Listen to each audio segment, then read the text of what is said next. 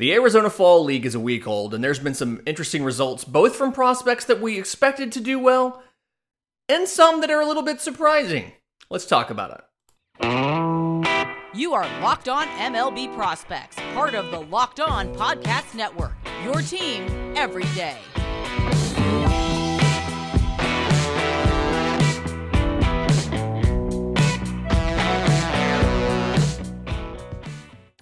Yes, welcome on in to Locked on MLB Prospects, your home for all things minor league baseball. I'm your host, Lindsey Crosby, baseball writer and podcaster. Thank you for making this your first listen every single day. in Arizona Fall League, six weeks in the desert where top prospects and guys who have 40 man roster decisions get to go out and and improve on the season that they just put up for whatever reason, whether good or bad. And now that we've made it through just about a week and a half, they've just named uh, hitter of the week, pitchers of the week, dual. And there's some interesting top prospects here that are performing well, as well as some unheralded guys who are also performing well. So, hitting prospect of the week, position player of the week, I guess, goes to Colorado outfielder Zach Veen.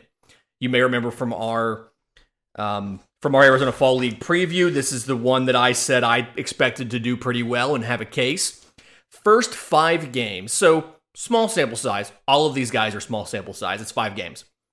Five games, seven of 14, one home run, one double. So 500, 636, 786. Uh, OPS of 1422.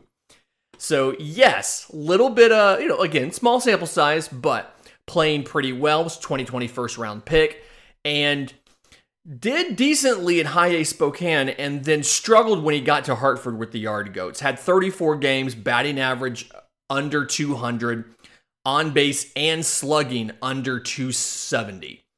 And so, very much needed this Arizona Fall League to make the case that he was, in fact, a five tool player, perennial all star type of talent. And Zach Veen's absolutely doing that so far. He's stolen four of five bases. So he was caught stealing once. He's four or five on stolen bases. Walked six times to one strikeout. Has looked back to what we expected him to be going into 2022 when we had him as the number one prospect in Colorado's system. Um, a lot of people, myself included, put Ezequiel Tovar ahead of him by the end of the year. Um, at this pace, Zach Veen will be the number one prospect in this system uh, by the time Ezequiel Tovar graduates next year, assuming he makes the, the big league team out of spring training. And um, Veen is on track to have a good double A to triple A year next year, assuming he keeps this up for the next five weeks. Guy we mentioned yesterday, as far as somebody who had had um, increased their their ceiling. Uh, and shout out to Fangraphs and you know in, in the show yesterday for making this observation first, I think. But Jackson Merrill, uh, 2021 first rounder by the Padres out of high school, 6'3", 195. And the book on on Jackson Merrill was always had good enough defense and good enough contact ability to stick it short. Power was going to be a question uh, simply because of the frame and and you know how slight he was. Well, entering the draft, he get he put on a ton of muscle. I want to say he added like 30 pounds of weight leading up to the draft last year. And so it's like the promise of the plus of plus raw power is there and but he struggled with it in 2022 in low A. 325, 387, 482 was the slash line, five home runs, 18 extra base hits in 45 games. Well, you go to the Arizona Fall League, 375, 467, 500. Um, no home runs yet, a double and a triple, having a very good outing and is flashing the type of power that we were looking for when we originally were trying to figure out where is the ceiling for Jackson Merrill. Uh, also did it a bit in rookie ball this year. He only had 10 games, but still, I mean, that was he had you know he had five extra base hits in 10 games. But this is a second look in a different environment with a lot of guys he hadn't faced before.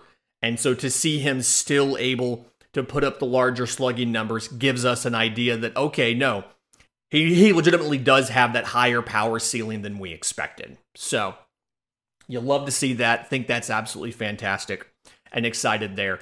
One of the more ex- exciting guys that we've seen in the Arizona Fall League uh, so far is you know just based off of of what he's done and how how fun he's looked is Johan Rojas, outfielder for the Phillies.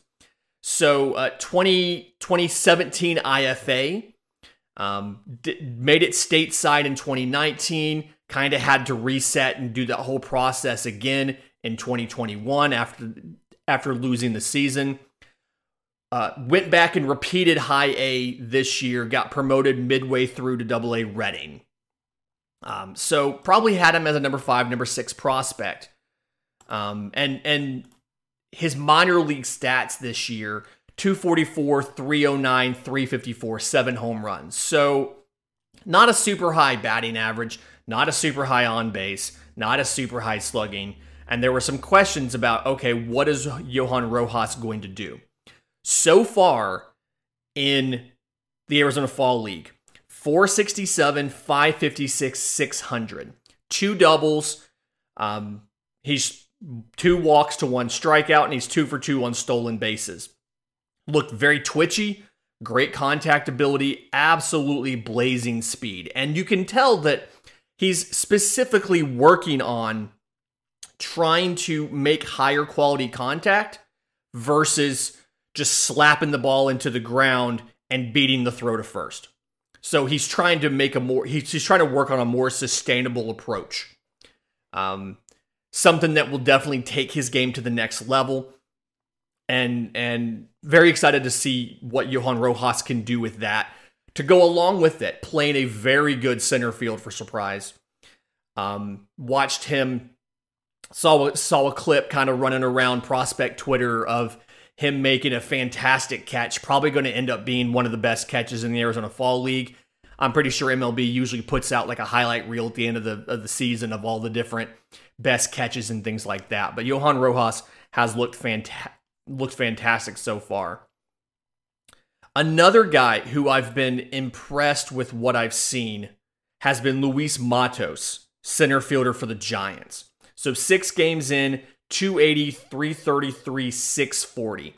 Two home runs, one double, one triple. And the, the book on Luis Matos coming into this season was very good hitter for average, uh, the, the power wasn't quite there. He spent 91 games at high A, 211, 275, 344. Hit 11 home runs, um, had 26 extra base hits, and then 11 to 14 on stolen bases. But so far in the Arizona Fall League, has done a great job of looking like an absolutely lethal combination of of speed, of power, just very very impressive and is is making up for the subpar season we saw in 2022. Uh, special shout out as well goes to Brennen Davis of the Cubs. I know that he had a very like obviously 2021 was fantastic. He had a very disappointing 2022. He was dealing with the back injury when he wasn't like when he was playing outside of the injury. He he dealt with strikeouts and it was pretty disappointing. Opened the season two for four with a home run. Has looked pretty good. Um, I think he's top 15 right now in, in OPS 278, 381, 667, two home runs, um, two walks to one strikeout. So looking pretty good. And you expect a lot of the hitters to look good here. We'll get to that in a little bit later. But in just a minute, I'll, I want to talk about some of the underrated Arizona Fall League prospects who still look you know, who are who are making their case to be higher on the prospect list than they are right now. But first, today's episode is brought to you by our friends at Rhone. So it's it's frustrating. As somebody who works from home, it's very frustrating for me to have to get dressed in something nice and I'm dealing with a shirt that's not comfortable, where I sweat a lot, that's wrinkly, and all of that. And so Rhone has absolutely stepped into the space. They filled the gap with a new product. So the dress shirt due for a radical reinvention. Rhone has stepped up to the challenge. The commuter shirt is the most comfortable, breathable, and affordable shirt known to man. So uh, it has a comfortable four way stretch fabric and it provides breathability and flexibility and leaves you free to enjoy whatever life throws your way from your commute to work to 18 holes of golf.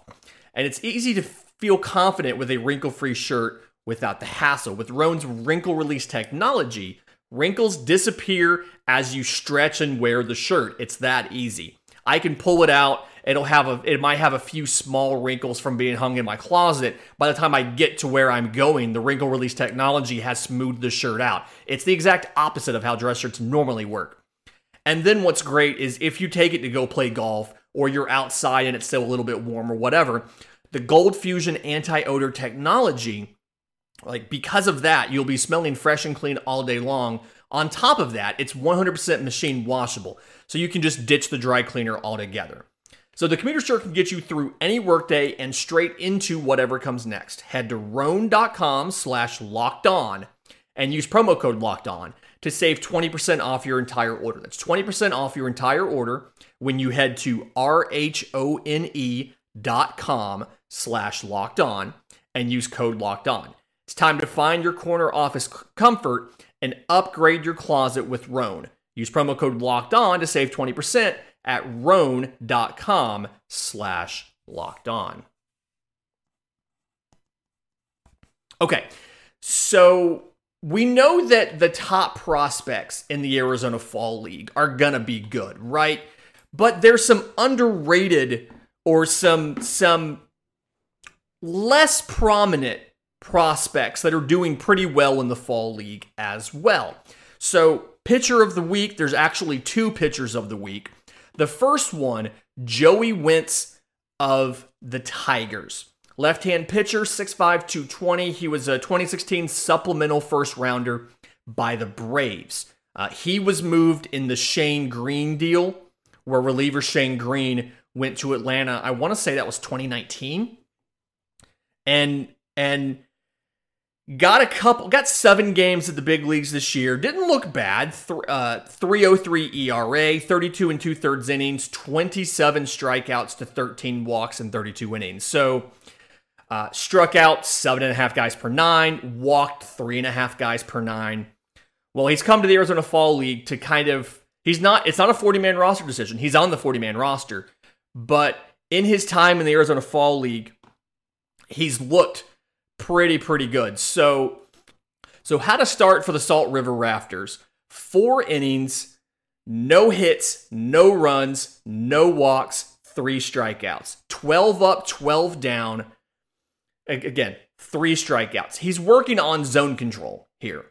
So very important and very very good to see that he didn't give up any walks but at the same time, he's not leaving hittable pitches where guys can can get him for for base hits and home runs. Because again, four innings pitched, no hits, no runs, no walks, three strikeouts. The other co pitcher of the week, Brian Woo, right hand pitcher of the Mariners. A guy I don't think we've talked about on this show before. 2021 sixth rounder out of Cal Poly. 6'2, 205 in the back half of their top 30. Spent half the year with the Modesto Nuts, half the year with Everett. Uh, Renhaye, um, combined slash line there, 411 ERA and a 132 whip. Struck out 84 guys and 57 innings, walked 22. So 13.2 strikeouts per nine, which you love that three and a half walks per nine. So, you know, little bit of work to be done there. Well, Arizona Fall League did well. Four innings pitched, no hits, no runs, no walks, five strikeouts for Peoria. Um, fastball sat upper 90s, little more velo than he had in the past. Delivery looked very repeatable, very smooth and easy. So, absolutely something where I think he can play at a higher level and can absolutely, like, he is building a great case here to say, yes, I can keep my walks down. Yes, I can pound the zone and get strikeouts. Um, and the velocity jump is definitely something that we want to see. So look for brian Woo. I'm thinking probably to go back to high A next year and do a high A to double A, maybe high A, double A, triple A, depending on how well it goes. And you could see him in Seattle as soon as 24 or late in the year in 23 if he has one of those amazing rises. But already looking better than he looked in A ball this year. Second baseman, sorry, Colt Keith, third baseman for the Detroit Tigers. So it was very interesting to watch this here. 5 for 11, so 455, 588, 545, four runs, a double, two RBIs, five walks to one strikeouts. He played his college ball at Arizona State, so he's back in a place where he's comfortable. I kind of get that um, had, has the second base on base per, second best on base percentage in the entire Arizona Fall League. Uh, something where we were when we looked at him, the like the question here was okay, drafted in 2020, didn't debut till 2021. Um, slugging was below 400 in 2021. Took that jump this year in high A. Spent spent he was injured, but spent about 50 games healthy there 301, 370, 544. So we saw 26 extra base hits. Uh, you know, we saw the power manifest a little better. We need a large, larger sample size here. Well, Colt Keith is g- giving us that, hopefully, in the Arizona Fall League. Six more weeks or five more weeks of doing this in the Arizona Fall League. And my expectation is that he will probably be able to skip high A and go straight into double A at age 21 next year. And you're looking at a guy that could debut in 2024 in Detroit um, at third base. Yorbit Vivas of the Dodgers. Really interesting. One of the hotter players in the Arizona Fall League. 7 of 15, 467, 579, 600. Four runs, two doubles, four RBIs four walks to five strikeouts. He's been the the book on him was always that he, I mean, physically is not very imposing. 5'10, 150 or so. Uh, he's on the he's on the 40 man roster. But he's very, very good at pitch discernment. Um, very, very hard to get him to chase. Um, you know, making pitchers throw strikes, and then velocity, uh, exit velocity wise, numbers are a little bit below average. Part of that kind of comes down to his size, being a smaller guy like that. Um, there's some question about whether or not he's going to be able to be successful to have the to have the power production to be an everyday big league regular. And I think something that you're seeing here is he's he showed a very good ability. He didn't have, hasn't hit, hit any home runs yet, but showed, he's shown a very good ability to select pitches that he can drive, put them in the gaps, and take extra bases. Um, on base percentage, average, all of that. One of the best prospects after the first week. And again, these are all very small sample sizes, but part of the issue here is you have to uh, you have to understand the context we're looking at these guys in because so many of these guys have questions about their fit and what they can do at the big league level. And so having seen what he's doing here, seeing what Vivas can do as far as the power, as far as the pitch discernment, that helps raise the overall ceiling, provided he can keep this up for the entire six weeks. And just a minute, I want to get into speaking of that, how we scout the AFL and some of the things that we're looking for, and talk a little bit about the pitchers right here on Locked on MLB Prospects. And we're back. So, the book on the AFL has always been strong positional talent and then underwhelming pitching talent. And if you think about what we're using the Arizona Fall League for, kind of the way it works is the staffs, the pitching staffs, are normally a couple different groups. It's normally relievers, right? Um, it's normally guys who are working their way back from injury and haven't necessarily uh, uh, pitched that well or thrown that many innings, and they're looking to make up some innings. It's not typically full of great pitching prospects.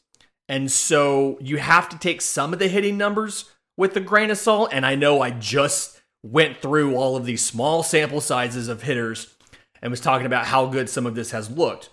But there are some noteworthy pitching prospects here in the Arizona Fall League, uh, including some guys with MLB experience like Joey Wentz.